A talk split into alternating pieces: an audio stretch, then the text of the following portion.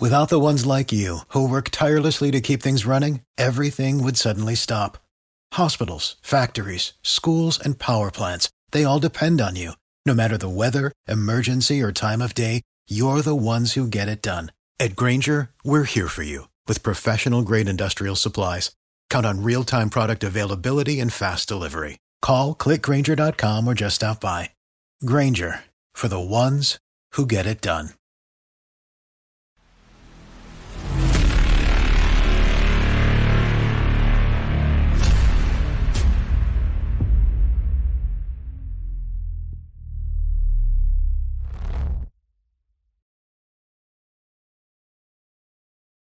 Greetings and salutations. Welcome to Ref the District's Day After Reckoning, where we come live and give you our thoughts on the Washington Commanders the day after they play.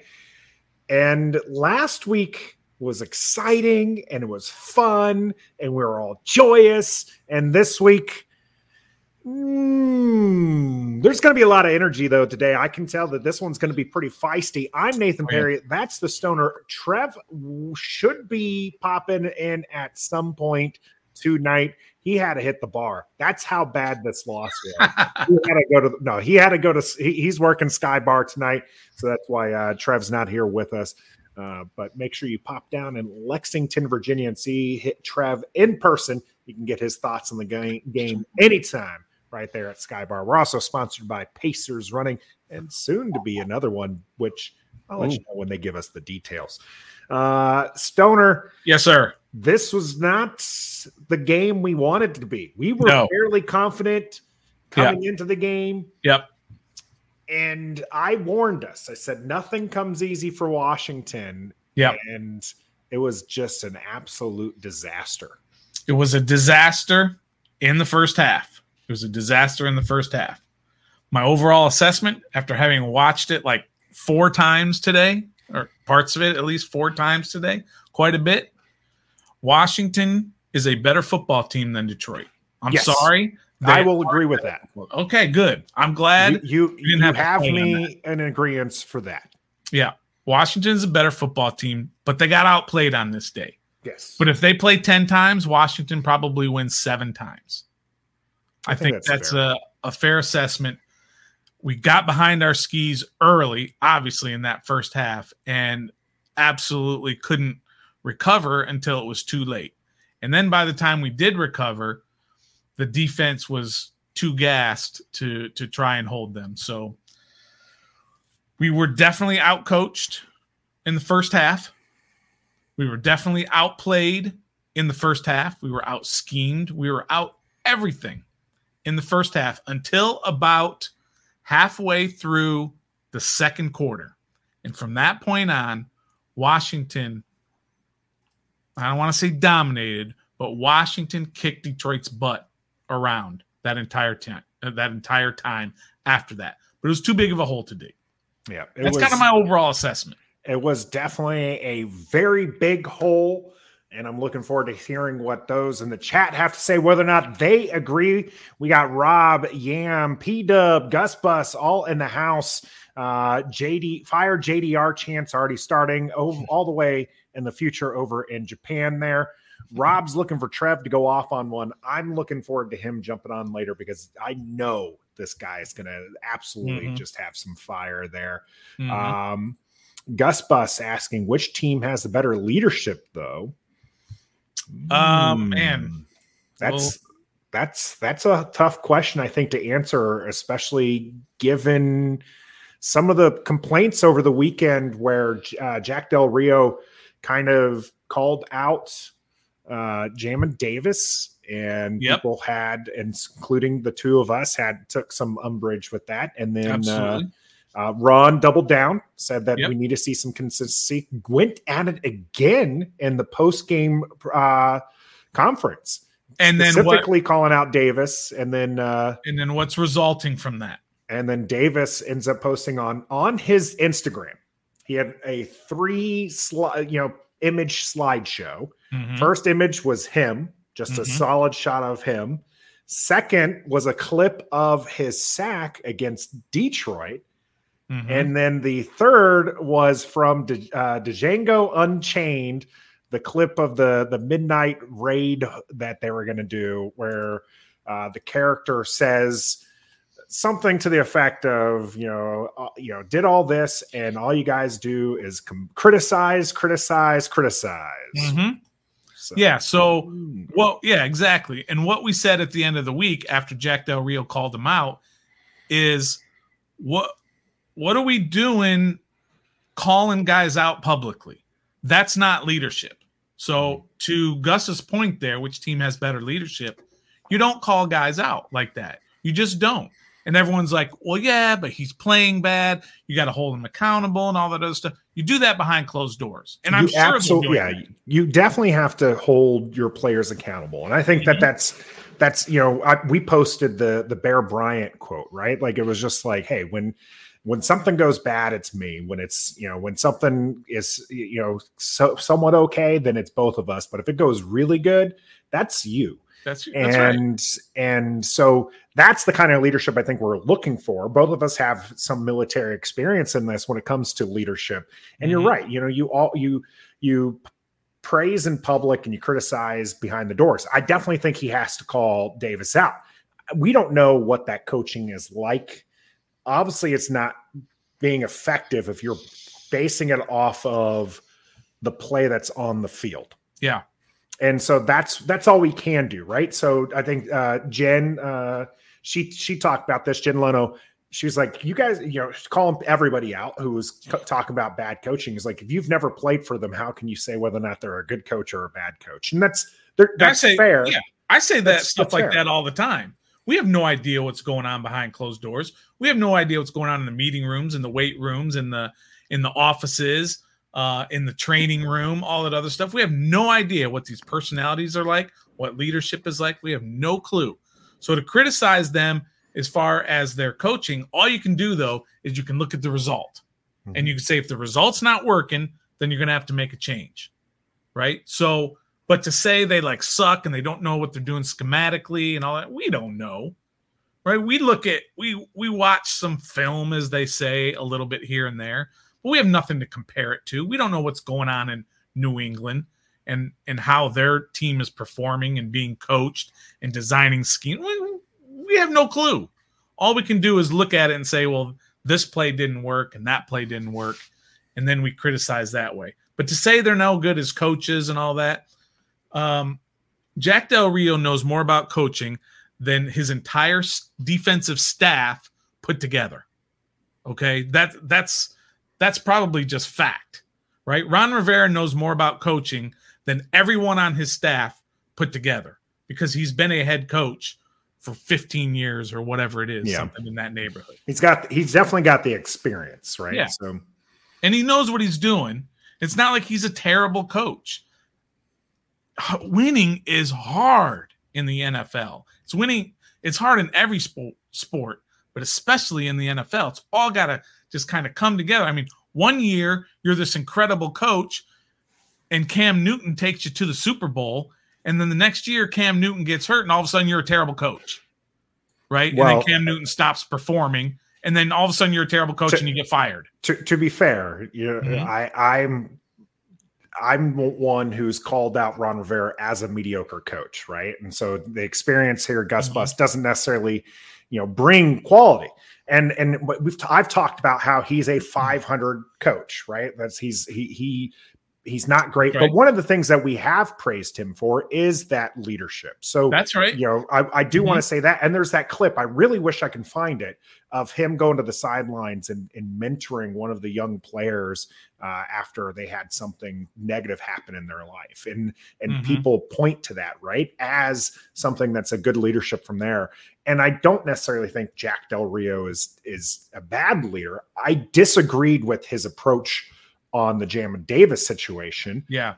and I and the fact that Ron as double not only doubled down on it, but went back to that well. There are other players on that defense Mhm. who have not been playing well. So, but again, we're not the ones that practice. Is there something they're seeing that, that is this trying to do something different with Jamin, uh, Mhm. uh, Jamin to get him to really kind of get it. I mean, you saw how effective he can be. He got a sack early on in the game.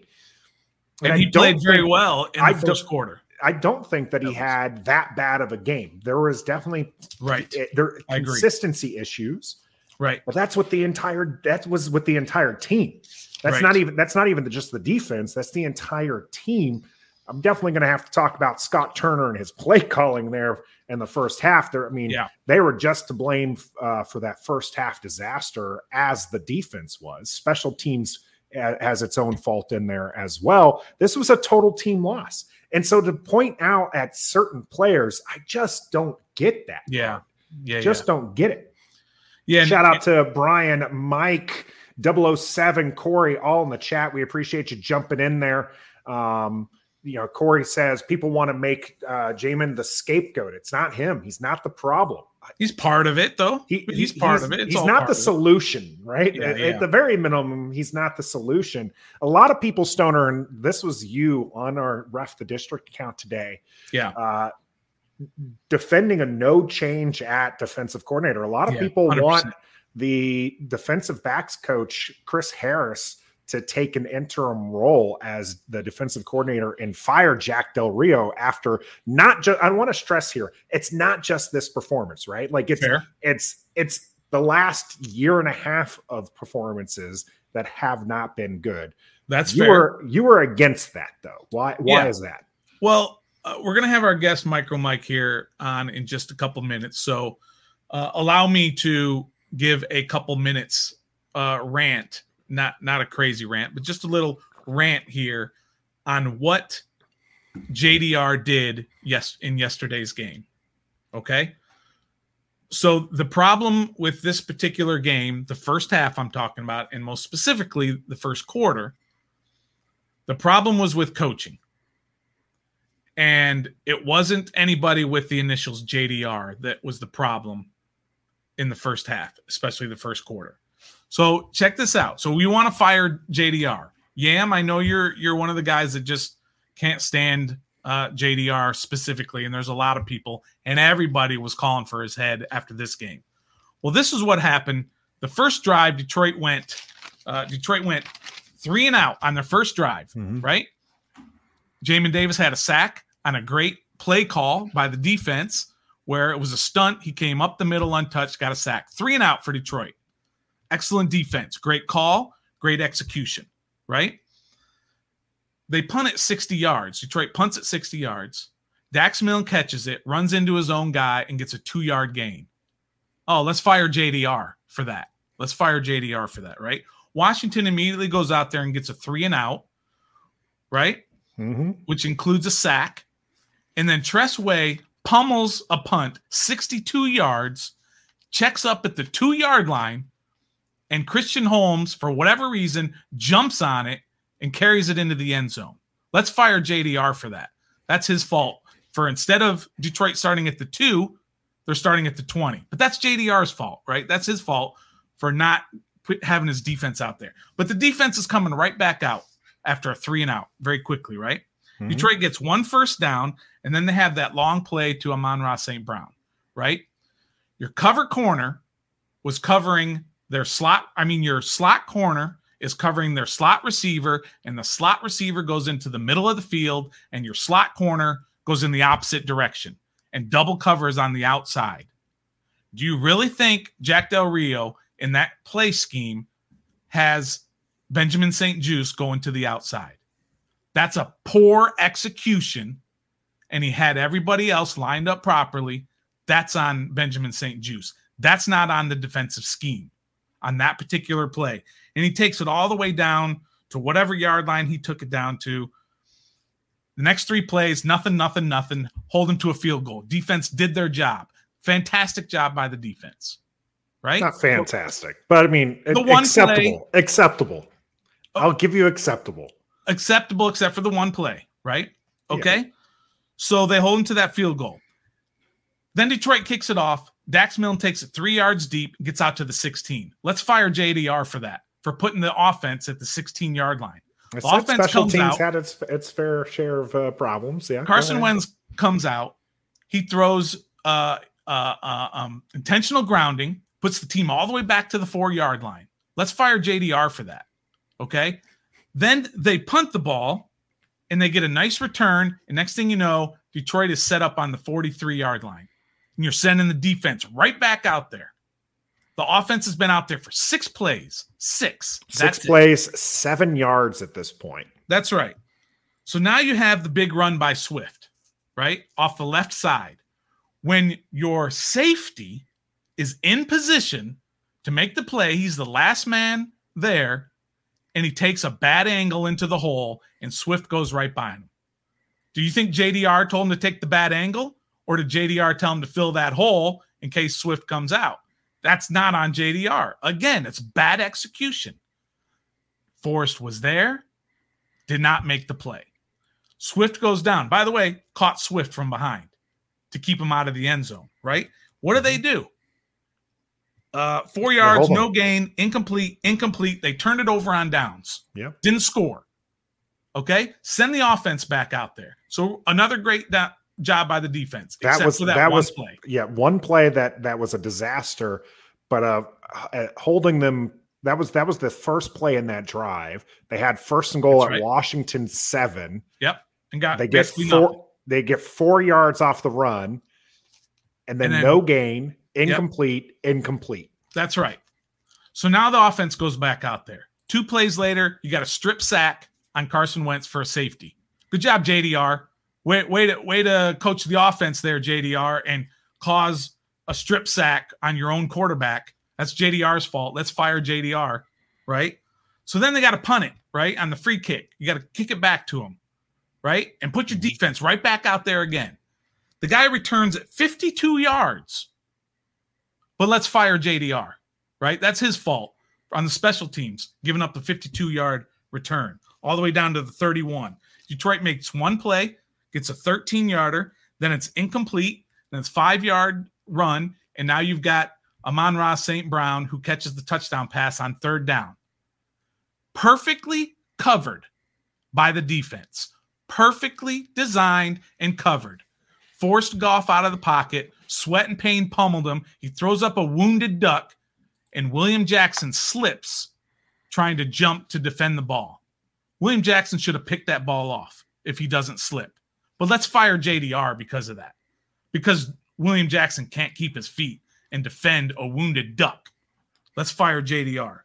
It's not the only time a wounded duck ended up in the uh, end zone for Detroit. We'll talk about that one in a little bit. Unless Stoner, you got more of this I rant? just got a few more. Hang got a few me. more. Just, okay, just I'm listening, and so is everybody else because I know we've got a lot of comments there.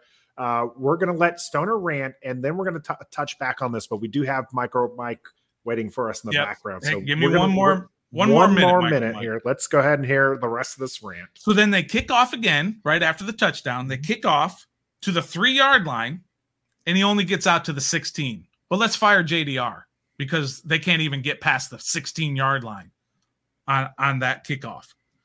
But you send the defense, or, or Washington goes three and out again, right? And you got a punt. Tress Way, bad punt, out of bounds, 38 yards. Detroit set up at the 42 yard line again. The defense right back out there again. Detroit comes down, has a 23 yard pass, and then the defense hold, hold, hold, and they kick another field goal. Detroit, uh, uh, JDR's defense did very well there. Washington comes back out on offense, right? What do you think happens? Three a three and out. and out again. And then the defense is right back out there. And then finally, Detroit has a nice drive the defense was gassed. That was the first quarter. That was the yeah. first quarter. Four possessions for Detroit's offense, and you basically gave up two plays. And you want to blame JDR for all of that offensive disaster and special teams disaster. But we all want to fire JDR. I'm not willing to die on the hill of let's save JDR's job because he has a, a whole history. There's been said. a track record of of bad right play. But for this miscommunication, game, for this stuff. first half, that's not on Jack Del Rio. Rant finished. Let's bring in Micro Mike and Code Talker says, "Good rant, Stoner." Thank I uh, I know a lot of people there, including uh, shout out to our friends over there in the DMV mess hall who uh, who will have something to say as we we will we will dial that one back in. But right now we need to walk into the Lions den here and bring in Micro Mike. This is Lions Talk with Micro Mike by Chat Sports. Thank you, sir, for joining us here today. Uh, I'm sure you're way happier than Stoner or, or, or I right now. Oh, it's nice for for our Lions team to get a victory here. You know, we have been dealing with a lot of losses in the last couple of years, and it's good to have a victory by week two and not wait until week nine. So yes, it is a good day for us. well, let me let me ask you this, Mike, and, and you're obviously around the team all the time, and and uh, love. By the way, love what you do on your channel. Love it. All the different content that you put out, the live stream, game day live stream, fantastic stuff. Thank you. Thank you. Uh, and so if you guys get a chance, head over there onto his YouTube page and hit that subscribe button. Uh, great stuff he's got there. Um, after looking at all of this, and this is from obviously an outside perspective that doesn't see them all the time and doesn't follow them. Jared Goff threw for 240 yards, four touchdowns, no picks, didn't make any mistakes, basically any major mistakes. I find him extremely average. Yep. I was not impressed with this performance, stats aside. Am I am I crazy because I don't I'm not on the inside?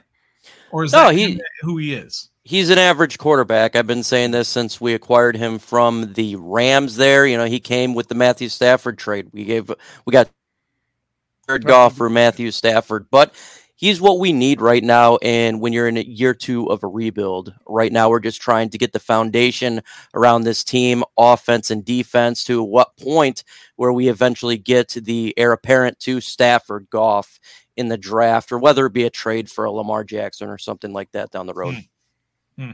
That's pretty bold to think Lamar Jackson. yeah, well, rumors came out uh, the other day regarding Lamar Jackson wanting to come to Detroit, Miami, or Philadelphia, considering that we have a really good offensive line, wide receivers, and he likes our head coach. And obviously, we got a lot of cap space this upcoming next season and a ton of draft picks. So it's a plausible situation. Not saying it's going to happen, but yeah. I do ex- fully expect the Lions to look to get another quarterback, whether it be the draft or in a trade of such scenario. And then all of a sudden, you've got these weapons that that nobody was really paying attention to. Oh, I I, t- I think this is the greatest part of watching the NFL games. I've been at training camp last year, all with the Detroit Lions. I was there the whole time this year, uh, representing for Herman Moore. That's what I work for. And mm-hmm. last year, when I was at training camp, it was absolute foobar watching mm-hmm. this offense, this defense. It was a cluster. You, you got a new really? quarterback in there. It was it, it was not good. This year, it's a whole different story. The offense wa- has been on all cylinders throughout all training camp. Just Amon-Ra St. Brown was killing every single play. And, and when I seen the training camp, I suspected the Lions would have one of the best offenses in the NFL. I suspect that Amon-Ra St. Brown would be a breakout player, potentially get 1,600 yards this season. And D'Andre Swift, I spoke to him, and he is a different looking player this year than he was last year. So, you know, seeing the offense from a Lions perspective regarding the Philadelphia Eagles and with the Commanders, it's not a shocker at all uh, to see that, you know, putting up 35 points each game. Hmm. Yeah, this is the third game in a row they've had 35 points, correct? Yeah, I'm not. Like, You know, last year it was what the Green Bay Packers. They didn't rest. They rest their starters half the games. So I guess I really want to throw that in there. But Still yeah, counts. well, we yeah, it guess it counts. It counts, you know. but uh, you know, we got a new offense coordinator, Ben Johnson. He is the former uh, assistant tight ends coach, and him and Jared Goff and Dan Campbell. You know, they're really putting this thing together and making it more a dynamic attacking offense. Something that we've not had when we had Anthony Lynn last year, who is more of the bland type of offense there. Yeah. Well, that particular offense managed to gash Washington yesterday to the tune of those 36 points. But one of the things that uh, I you know wanted to talk about here is you know really the our Wash and, and Stoner was kind of talking about there in his little rant. Washington's defense kind of held its own for the most part. Minus there was the four big plays that they had, a couple 50 yard runs and uh, and a big pass you know, obviously you have talents like Swift and, and St. Brown. How comfortable you, are you at having that consistency of those kind of those big plays coming out from Detroit? I fully expect it. Again, this is something that we've seen in training camp. There's always somebody open, whether it be a Amon-Ra St. Brown or a mm-hmm. DJ Chark, who unfortunately didn't make that catch this Sunday, but somebody's open. TJ Hockenson, Swift out of the backfield. Then you bring in, we got Quintez Cephus. So the wide receivers, the tight ends are there. The weapons are there. It's just who does Jared Goff want to get it to? And will they catch it? I guess that's the biggest hmm. question. Mm. And not really worried about offense. Again, Jameson Williams going to be coming back to Detroit here in a couple weeks, who we traded up in the draft to get from 32 to 12 and that's just going to mm-hmm. make the offense even more dynamic. So these big splash plays that we've been getting, I suspect it's just going to keep happening. It's just exactly how this offense is formed. They do the run, run, run, big old play action, make a play, whether it be a jet sweep with Amon-Ra St. Brown or, or kind of use them like a Deebo Samuel. But uh, yeah, I, I suspect it's going to keep happening, and that's just the way it's going to be. yeah. So here's a question I have also. Again, this is from the outside because uh, when Dan Campbell was hired, right, everybody around the league was kind of laughing at Detroit, especially that first press conference. I mean, we've done that with a lot of coaches who turned out to be really good coaches, but we didn't see this coming. Did you guys see this coming after that press conference when he was talking about what was he talking about biting, biting knees or something? Yeah, yeah, yeah, yeah. So yeah, so did you guys see that coming? Even yeah, then? I did because there's a lot of stuff that they didn't show, you know, out to the mainstream media. They do. We have a obviously the Detroit Lions have their own YouTube channel, and they do mm-hmm. uh, videos of what's taking place behind the scenes. And right after the press conference, he actually went to the Ford factory and met with a bunch of you know just average folks there. Instead of him signing autographs, he had all the fans some sign his hat and his stuff to remind him that this is what mm-hmm. Detroit's all about. Look, yeah. we have a culture problem here in Detroit. It's, you know, you can have the smartest guy in the world like Matt Patricia, right? He's a rocket scientist, absolute failure as a head coach. But you need to have a guy that can take a bunch of men, grown men, put them together and learn how to win in a city Make no mistake, Detroit is a failing city regarding football, regarding it's not LA, it's not Miami, it's not something you covet. So it's difficult to to get a winning culture here and attract free agents. So to have a guy that's a, you know, a player's coach, a guy that is more of the dude, I think that really helps. And, and he's got coaches around him too, right? He's not he's not the the X's and O's guy, but he's got the mm-hmm. Deuce Staley, the running back coach, assistant coach right there. Ben Johnson, offensive coordinator, bright mind. Aaron Glenn, good defensive coordinator, and he's got all these former players in his coaching staff, and it's like the Avengers, and it's really starting to work here in mm-hmm. Detroit. And hopefully, you know, this is the staff that can bring the Lions out of despair and finally be a relevant team in the NFL.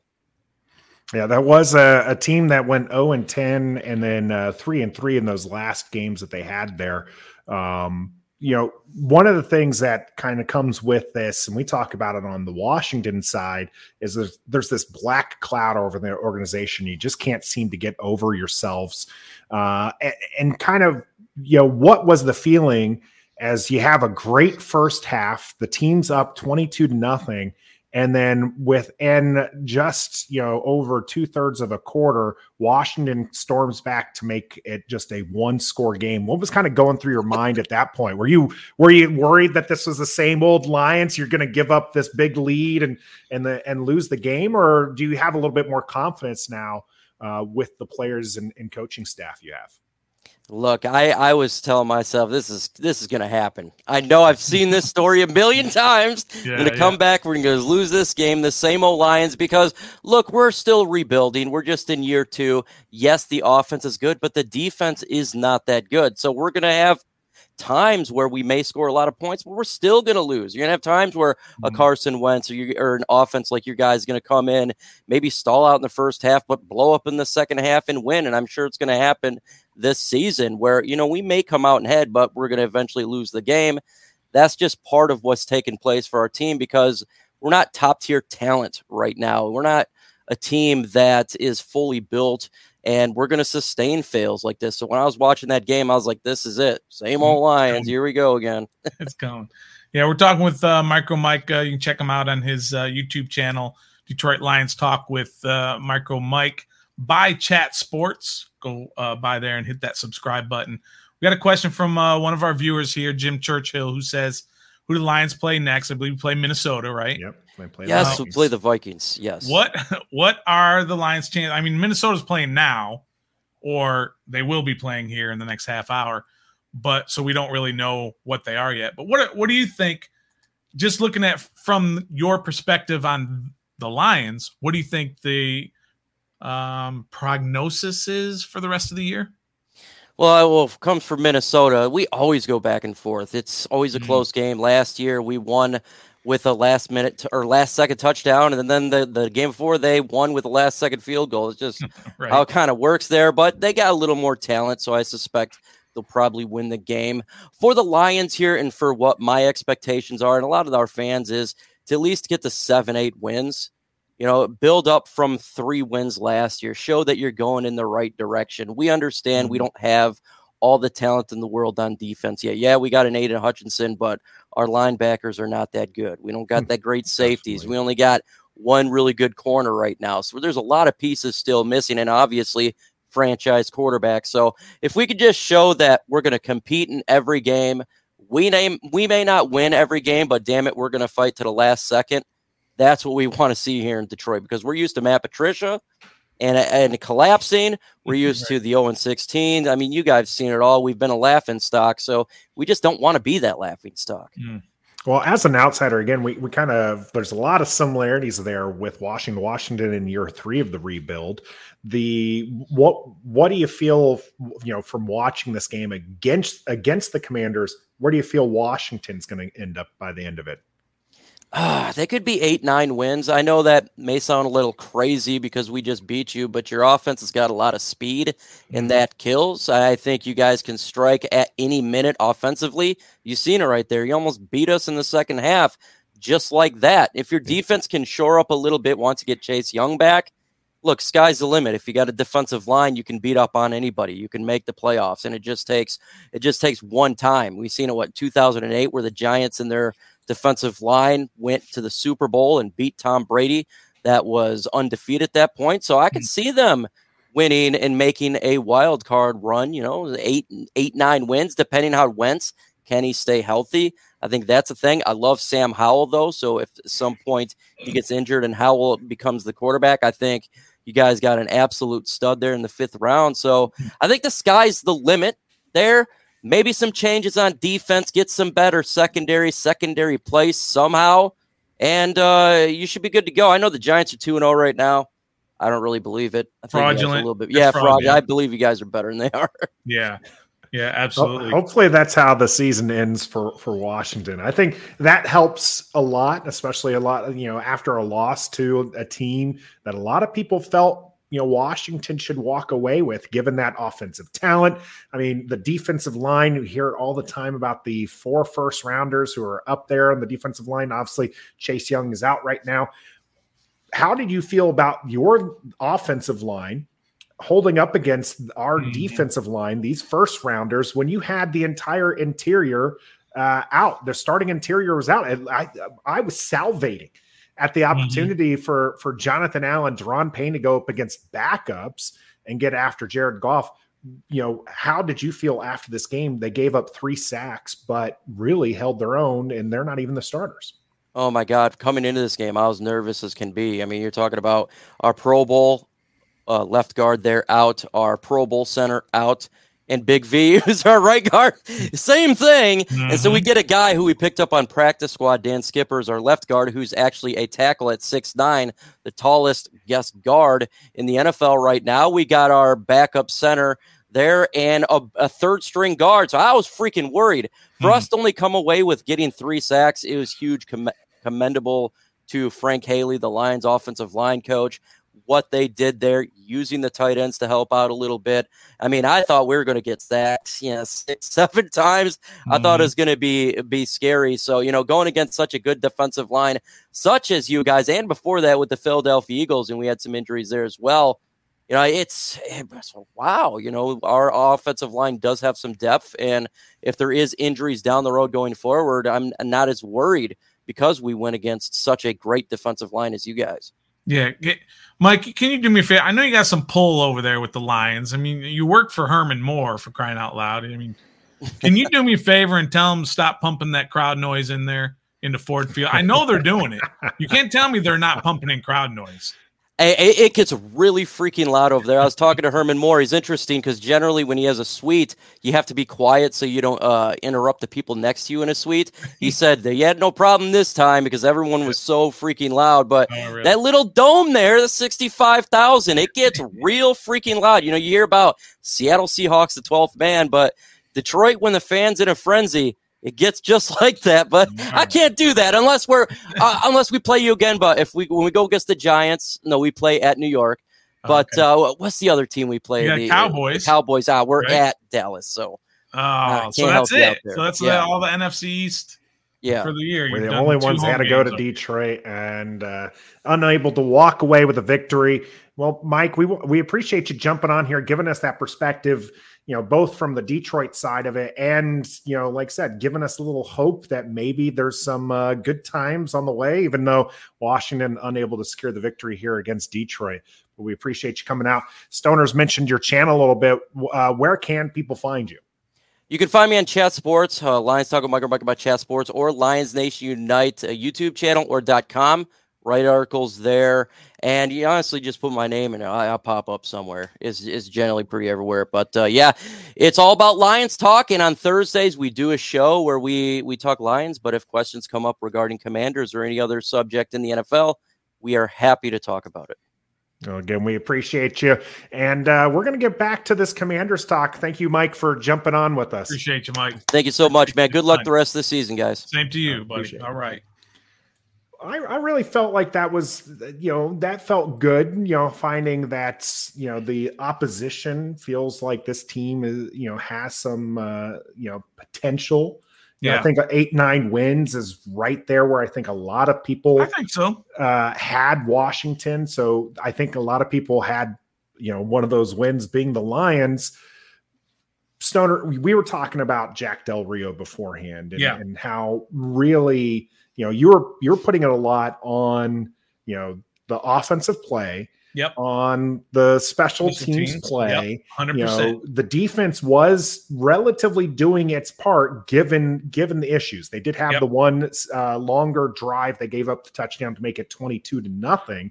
Right. But even after that, they were holding their own headed into the half. Yep, they did two straight three and outs after that. Where though is the problem because you know, obviously you you score you let up 36 points there's yeah. going to be you got to you got to put some of that on the defense. And yeah. one of those aspects is the big plays. Yeah. Who's is that really are we going to pinpoint that on you know Jamin Davis you know maybe out of position for one of those? Defoe who was the stud last week right? He was yeah. he was uh, on everybody's go-go list.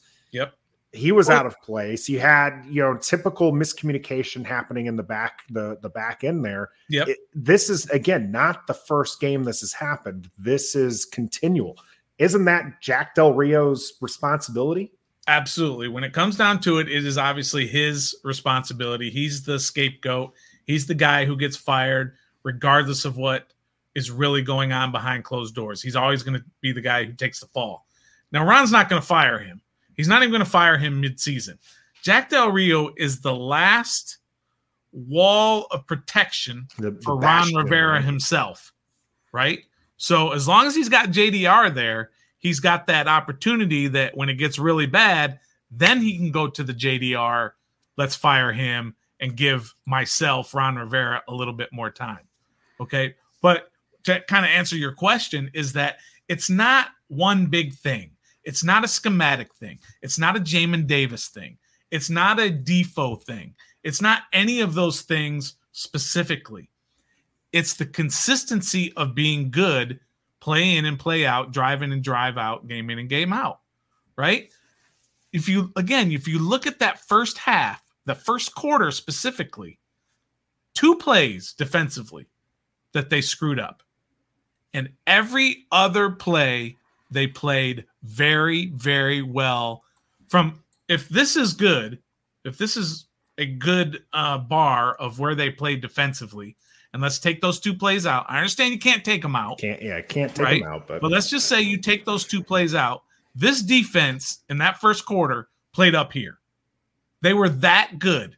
They basically had a 23 yard pass and like a 13 yard pass uh, in all those other drives during that first quarter.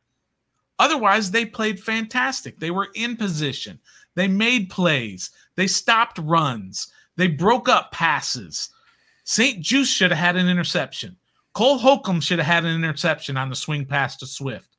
Um, guys were pummeling their receivers a couple of times, right? They were there, but the consistency to do it every time you give up that one play changes the entire complexity, obviously, of that drive, changes the complexity of the half, changes the complexity of the game. yeah, And that's the difference between the good teams and the not good teams. we were we were coming back 22 to 15 and another big play there uh yeah, and this is exactly what i'm talking about here Mhm. from uh from the dmv mess hall saying Yeah. uh, john Keim tweeted detroit gained 227 yards on six explosive plays offensively Yeah, the other 55 plays they gained 198 yards that's exactly right. and and But- that's and that and that's good defense 55 198 yards off to fif- 55 plays that's Yeah. not that's not a good offense Yeah. really what it comes down to is is and I, this is the, what i've kind of been mentioning and, and even tweeted about you have a 58 yard run you have a 50 yard run you have a 49 yard pass you, then you have three passes that go for 20 yards there. That those right there are are what killing you are that, That's that's, right. what's killing this defense when it comes to there. And and for me that comes down to more than when it's that consistent it's more of more of a consistency issue with the coaching than it is with the players because you're having those those kind of issues. And that's why i'm with people who are you know we want to see a change Mhm. something needs to happen on this defense uh, and a lot of that does come down to Ron Rivera. I saw that from Rockman on the chat there. Ron Rivera being responsible, and, and this is kind of going back to that Bear Bryant quote that that we shared. When things are going bad, shouldn't that shouldn't they be looking at themselves instead of calling out you know your second year linebacker? That's that's that's just not smart to call anybody out. I don't care if it's your second year linebacker or your eighth year defensive back, like a Kendall Fuller or whatever. They know they screwed up. They get screamed at in the locker room and on the sidelines. You don't need to make them look bad in public. And that's a, a huge mistake. And I felt that Jack Del Rio did that. So Ron Rivera had to kind of double down to back up his coach today when he doubled down on Jamin Davis. But Yeah, I, and you'll never get me off of this stance, this particular stance. In the in the NFL, the NFL is built for offense. The rules are designed for offense. You even heard it on the broadcast that they're doing everything that they can because the NFL knows that's what sells is mm-hmm. offense. So they're going to do everything they can within the rules to make or to make the rules more offensive, right? So if you just watch games and if you watch these plays, there are guys open on every single play. Okay? On every single game. But it's up for it's up to the rest of the team to be able to execute and to have the talent at quarterback to be able to know who's open, where they're open, and get them the ball and give them a chance to make a play. Because you'll see it all in that Detroit game when Goff was making bad throws. And like I said before, he was average to below average. Yeah, he he honestly game. for for a four touchdown game, he actually was not that good. Right. I, I mean, I know was- the passer rating gate was one twenty one point seven, but passer rating is a That's fine. is a, Right. a But there were there were guys where he threw into triple coverage one time on that St-Juste play that he should have had a pick. It was basically right to him, right? There was three guys on him. And then there was a guy 10 yards to his right, to the players, to the receiver's right, who'd had nobody on him. And Jared Goff, who was under tremendous pressure, couldn't see him and had to try and fit it in there. And that's that's what this is all about. So defensively, you got no shot. if you're playing against teams that are executing properly, you're going to get burnt every week, week in and week out. That's just the way it is. And that's it's a quarterback driven league. The rules are made for offenses, and that's just kind of how it's going to be. So it's That's- not going to change by firing Jack Del Rio. It's not going to change. I promise you that. I promise you that. There's there's no mid-season miracle in in line for that one. It's you bring in Ndamukong Suh, it's not going to change. Well, Okay, it's not. I'm sorry. Chase Young. I mean, that could help. There, Cam there, Curl can certainly Cam help. Curl can potentially help. Absolutely. Landon Collins. A lot of people calling for Landon Collins right now. I mean, there's a reason he's sitting at home. I'm just. There's some desperation right now because Yeah. we just lost Detroit. Wasn't just the defense though. Uh, Corey here, Carson Wentz wasn't the problem yesterday. The offensive line got obliterated. I'm not even going to put it fully on the offensive Nope, line there. I'm, I'm not, not going to put it on Carson. I'm going to put that on the other side of the uh, the sidelines there. That is that is honestly Scott Turner, right? We're, we're a lot of the focus is on Jack Del Rio because of those Mhm, explosive mhm, plays that mhm. were allowed. The defense allowed 36 Mhm. points, and you saw an offensive explosion in the second half. Washington outscored Detroit 27 to 14 in the second half. yeah, But when you dig yourself a 22 point hole, that's not going to be good enough. yeah. This offense, and we saw this in week one, is streaky. It is good when it is on. hmm And in the second half, it was And- really good. Mm-hmm. In the second half, it was really good. That 1st half, not good. How many Right. three and outs? And we saw that Washington scores 14 points off of the first two drives last week Yeah, and then stalls out for a great period of time, ends up behind uh, Jacksonville, and Yep. then has to storm back and score 14 more points to put away the game. This time, again, they were just dormant for that first half. They finally were able to turn it, and, and Scott Turner give give him credit for that second half play. But if you're going to give him credit for the second half play, you've got to Gotta really get on him for that first half.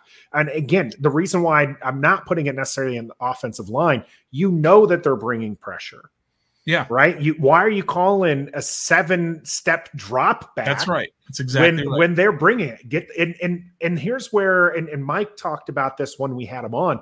The speed kills. You've got you know a lot of people point to Miami as having the fastest wide receiver group.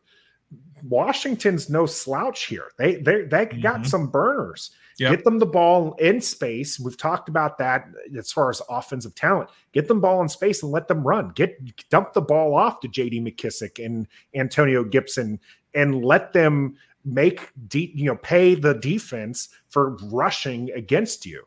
But Yep. Carson Wentz didn't have the time to do a seven step drop back.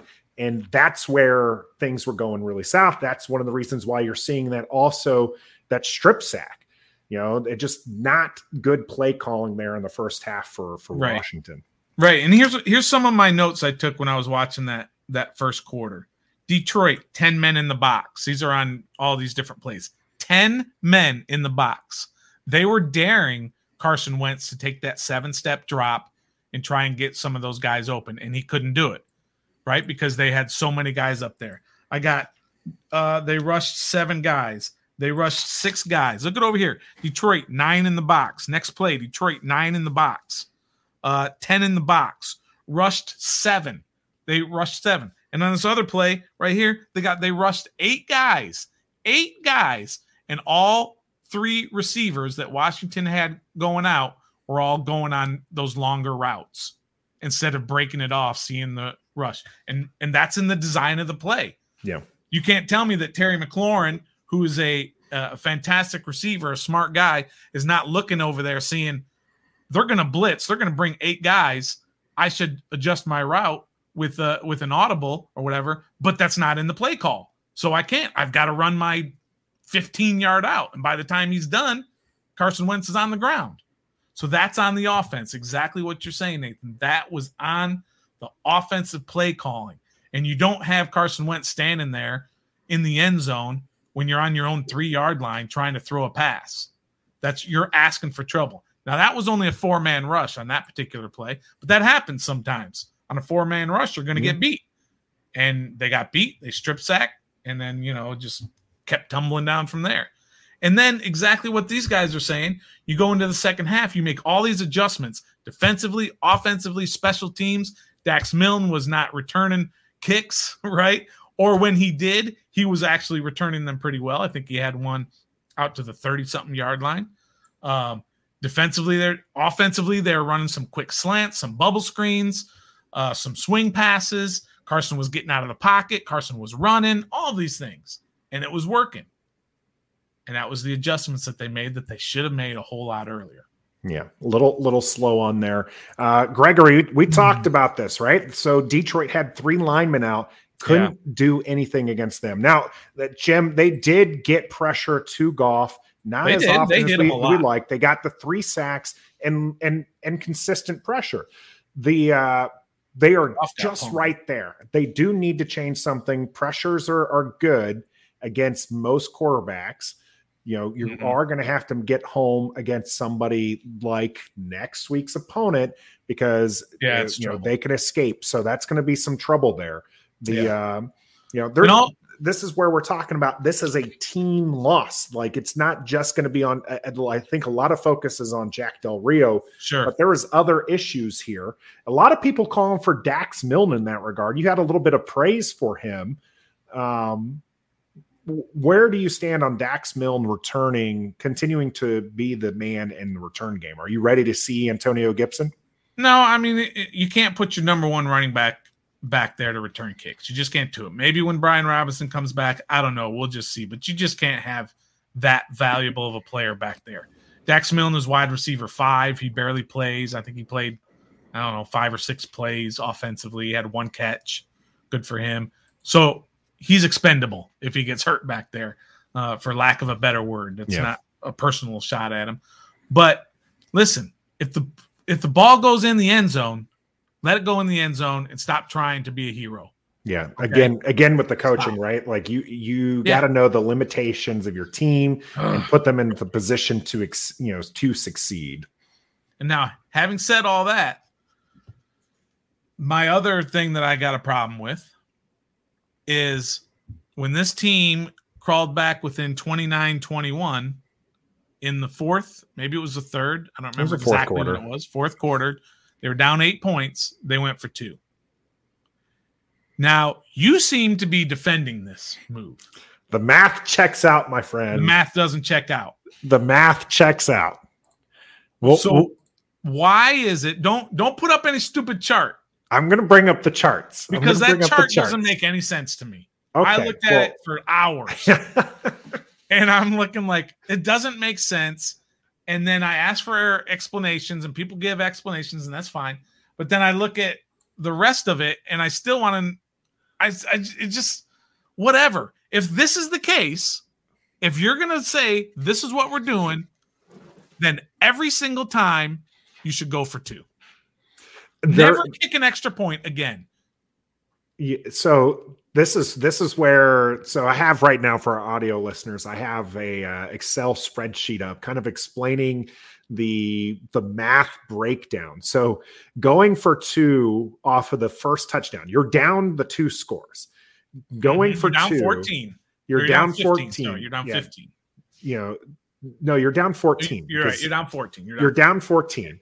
The the math checks out that you actually get a 58.8% chance of winning if you go for a two point conversion off of the first touchdown and then drops what? it drops a little bit uh, going down and then uh, obviously if you're just kicking extra points there there's some things that that change the factors in that regard but you why does adamantly it change? against it why does it change so it says if you if you go for two on the first score, but kick on the second score, that's a 58% chance of winning the game.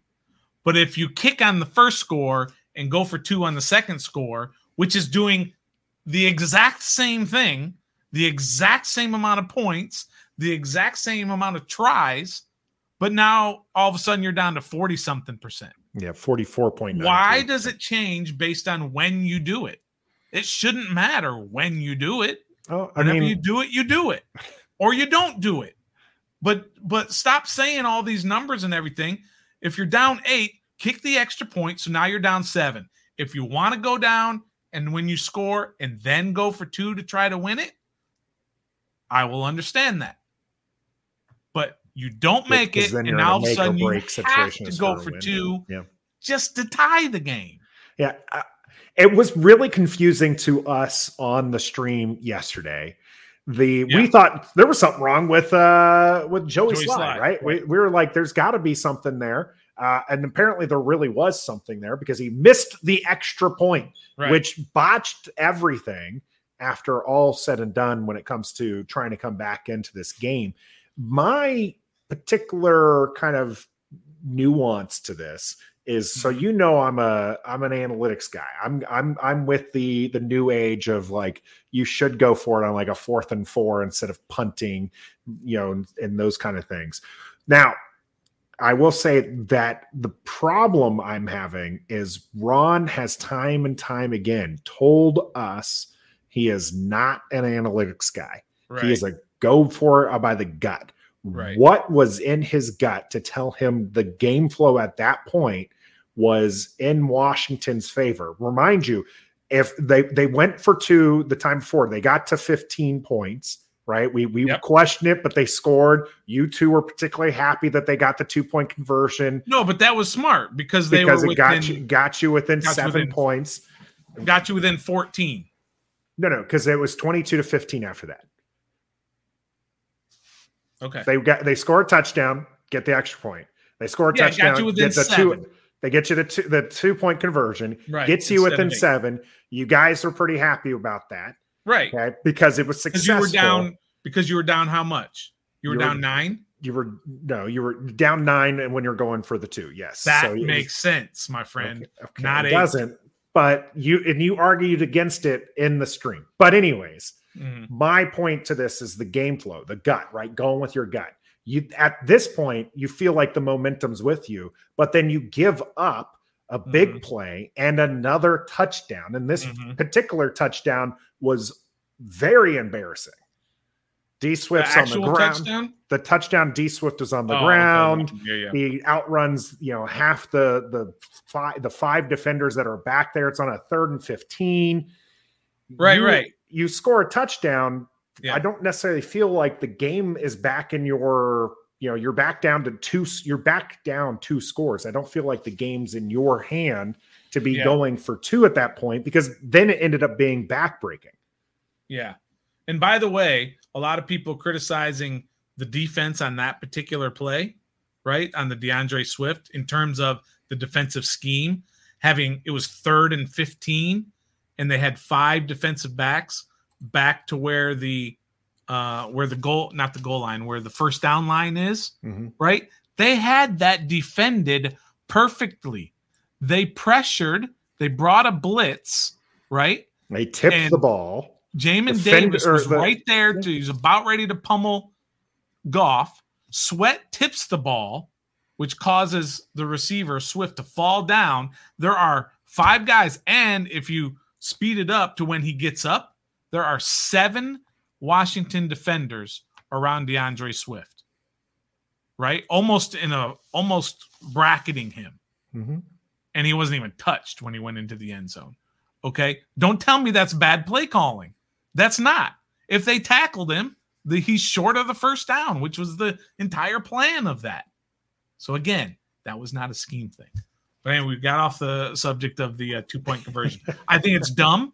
If you're down 17 to 3 in the game, right? And you score a touchdown to make it 17 to 9. You're telling me you go for two there? I'm, I'm no, just, you don't. Saying, eh, eh, eh, you you went with it the time before. Why not do it again? Because you were down nine. You were down nine the time before. That's what we no, said. No, no, no, no, no. You were down eight. 22 to 22 to 14 you were down okay you were down 8 you were down 8 and if you kick the extra point you're now down 7 right the time mm-hmm. before they were down 9 and they went for 2 to bring you within 7 to bring you within extra point range right? You do it when it's nine. You don't do it when it's eight. I you're not going to be able to convince me. I'm sure the math is all there, the analytics, all the nerdery stuff is out there. You'll never convince me it's right. Stoner's sniff test isn't Because if it's right- buying this one. If it's right, you just never kick an extra point again. Well, uh, they I'm saying. did try to the, they did try kicking an extra point, uh, and it ends up not making it through the uprights. A lot of chat there on special teams. We talked a little bit about it. Taking those, taking you know, with uh, Dax Milne taking it three Yeah. yards deep and not being able to. You have to know. You have to have that awareness, right? Yeah, for sure. you're given the 25 yard line. Take it unless you think you can get past there. And Dax Milne, Mr. Steal Your Girl, must be feeling very confident in his ability to Right. get past that 25 yard line because he continually was taking it out. I've seen some flashes of him being a capable returner. I did not see those He's- flashes He's capable. yesterday. he's- Capable- he's- uh, yeah, he's nothing fine. exciting. That's right. He's not a difference maker. And nobody has ever said anything more perfect than what metaphor says right there. That is absolutely 1 billion percent true. That's why I'm sitting at home critiquing and criticizing and killing and not a coach because I'm not smart enough. Our, our first Um, our first T-shirt you were able to purchase uh, to support the channel. Oh, was, yeah. it was this one right back here. Yeah. Ref the district on the front and on the back hashtag just a fan. We Just will fully admit that 1 billion is percent. that you know we're not coaches, we're not GMs. You know, we, you know we are we're just a fan. We're calling right. it like we see it. You know, part of that's holding the team accountable in the regards that uh, where they need to be. The team was not good yesterday. And by the way, not good. nice onside kick, Joey Slye. Good lord. Yeah, didn't even make the the ten yards. Let's get into the go goes and no goes. And then we got our dollar dollar here too. yeah, we do get dollar dollar. I'm not I looking guess. forward to that one. no, you should not be. the uh, let's uh let's get the go goes and no goes. Let's hear you in the chat as well. Who do you have as far as a go go? Not a whole lot to be excited about in the grand scheme of things, Yeah. but there was still some some things that uh, went well for Washington. Yep, absolutely. Uh, Carson Wentz was a go go. Carson Wentz sucked in the first half. Carson Wentz was fantastic in the second half. He's my go go because he was killing it. And I mean, he was putting that ball all over the field. And I kind of want to add uh, Jahan Dotson into there. I know we're only supposed to do one, but Jahan Dotson was making some incredible catches. He had a hip catch. He had a uh, like a side catch. I mean, that dude's hands are legit. Um, he's he's every bit as advertised. So that those are my go go's. We got uh, a couple people agreeing with you there on Dotson, Rockman, and Fats both go that way. Commandalorian with Wentz as well. Absolutely. Uh, Gregory saying Carson didn't suck. He had guys all over him the entire time, Mhm. right? Terry from Rockman as well. Uh, DMV commenting on that one. If Stoner was a coach, John Bates would never would have made the 53. Yeah, Curtis in there as a go go. Uh, Curtis was great. Curtis was Curtis great. is great. Curtis was Uh, great. Dave and DC, Scary Terry started getting it going when they finally decided to pass it. The best Yeah. player. Absolutely. Um, yeah, four catches, 75 yards there for Terry McLaurin. You know, again coming in behind Curtis Samuel and then I'm I'm gonna go with Dotson as well. I mean, you kind of took took my thunder there, Mm. picking the second player. Uh, but this the things that he's doing in his second NFL game as a wide receiver are just nasty. He is Mhm. absolutely just this is anybody who I let yourself get called out. Okay. If you were not a fan of him when they drafted him, that's fine. You can by all means turn and have a different opinion now. It's Mhm. okay. It is Yep. all right. Call yourself out. Say, yeah, I'm an idiot. I thought that they should have gone with Chris Olave. I'm an idiot. I thought they should have gone with Jameson Williams or something else. Eh, It's fine. It's fine. I, I Mhm. personally, I was advocating that they stay at 11 and take um, Kyle Hamilton. When they traded back, though, I was pretty, I was pretty happy with that. I was just like, good to go. A lot of people thought Chris Olave was going to be the pick. Then they Mhm. picked Jahan Dotson, and people were mad. Right, right. They're not mad now. This kid's got three touchdowns in two games and ha- just shows absolutely nasty footwork and, And- may be the best wide receiver on this team, which is saying something when you have Curtis Samuel, who's absolutely just doing that OG Samuel type role before Deebo Samuel was a thing. And you got Terry McLaurin, who's. Yeah. a who we know I love Terry. That's right. So yeah, some really good things coming out there. All right, Mhm. let's try to keep it to one no go. Okay. Um. Okay. Well, since this whole thing, this all day today, and you know, obviously yesterday after the game was all about fire Jack Del Rio and and hire Chris Harris and all this other noise about Jack Del Rio's the worst and he doesn't know what he's doing. and Blah blah blah. I'm gonna say uh, Nate Kaczor, who is the special teams coach. If we're gonna say the coaches, it's all on the coaches. Well, the special teams were atrocious yesterday in their coverage, in their returns, uh, uh, in their punting. Tress Way wasn't great. He had one good one. Um, he kicked one out of bounds. the, the one out of bounds might have been on purpose to prevent another big return. Yeah. Okay. Yeah, that's a good. That's a good excuse. Um, they had the uh, the play in the uh, on one on Tress Way's best punt that for whatever reason Christian Holmes decided to jump on it, even though it was coming back the other way. I don't know why he did that. You had the missed extra point. You had the uh, the failed two and uh, not failed two point, the failed the kick, the onside kick. I mean, they were just atrocious yesterday. So I'm putting it on the coach then. If that's what we seem to be doing, we don't want to blame blame the players. We want to blame Jack Del Rio for everything. All right. So I follow that model and I say the special teams coach. All right. Stoner's going to blame it. We got some other no goes here. We got Fuller as a no go. Fat says uh, both corners. Dave is taking the entire Washington offensive line. Uh. Metaphor's taking both sides of the line there that uh, we're failing to uh, live up to expectations. All The. Mandalorian is going with the fire JDR and the special team uh, coach and drive him home. yeah. Uh, no goes from Corey here. Defense, offensive line, special teams. Again, the list is going to go on and on and on. And Yeah. I said it before. I get that we scored 27 points in the second half, but if the offense is more consistent in the first half, you don't have your you're not going into halftime 22 down 22 to nothing. Yep. Scott Turner is going to be my no go. Uh, great, great change up in the second half. I can appreciate that, but that's not going to matter. Again, they outscored their opponent 27 to 14 in the second half. They still lost this game. And it's Mhm. because they were down 22 points to start with.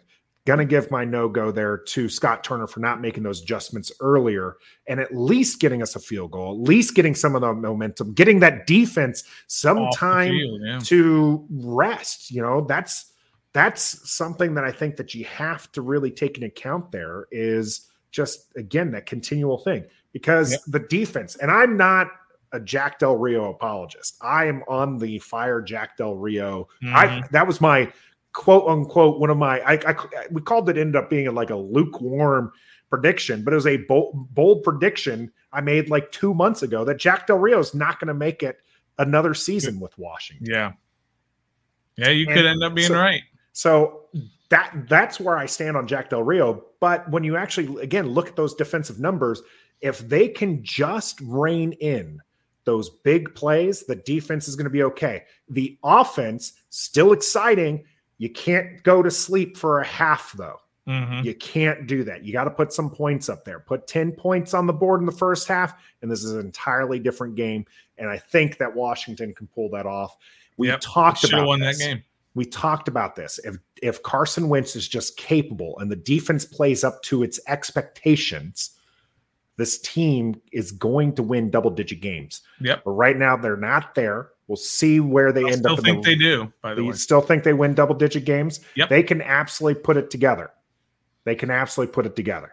Uh, just like our man Stoner can put it together on the pay up portion of our dollar dollar. Uh, Yep. Things did not. Did not go my way. I think here did not go metaphor's way as well. He had a, a hundred yards for 100 and 100 for Gibson, right? Uh, here he's saying Scott is half a no go. JDR didn't adjust the entire game, full no go, uh, dust up right there. Um, yeah, very. Well, you very- missed metaphor. You're I'm gonna have to go. Gre- Gregory's calling me nuts here. Uh, metaphor. You're gonna have to go back and watch this video again and see my rant about the uh, the first quarter specifically about JDR. And sorry, that wasn't on JDR.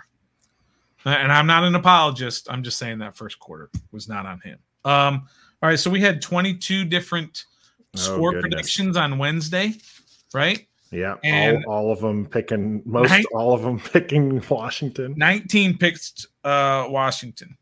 Um, Gregory picked Detroit. He's in here. Gregory. Gregory is saying also saying that uh, Philadelphia is going to absolutely smash Washington. No, we'll get there on Wednesday. I can't. We're going to get there on Wednesday. I can't say I'm going to be against him on that one. That one's uh, not looking good for us. Um, Gregory had it 24 23 Detroit. Um, Grandizer 12 had it 25 23 Detroit. And guess who did the best? I think for the second Stoner. week in a row. You did Stoner? No, no, No, Gus, Shady Katie. Shady Katie. Shady Katie had it 31 28 Detroit. She had the closest prediction. All right, well, And I think she had the closest last week. And we bro- broken clock is right twice a day, I suppose. All right, let's get to dollar dollar here. Love you, Um, Shady. Trev jumped out there and said Bates was going to have more catches than Thomas, than Logan Thomas.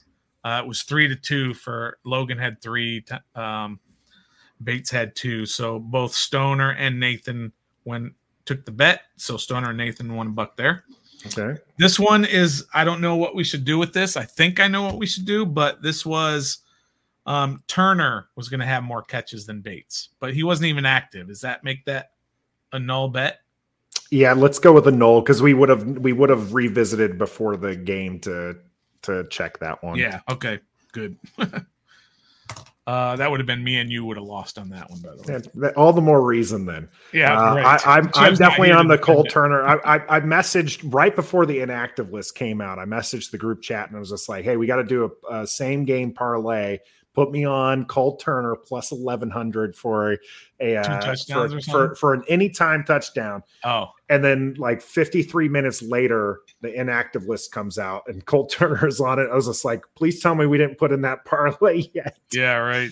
It's like that would have been a disaster. But still, I think even if you do on those parlays and they don't play, they they also null yeah, the- they'll they'll void those out. But they void the whole parlay, I think. Or no, they don't. They just take the one out. Anyway.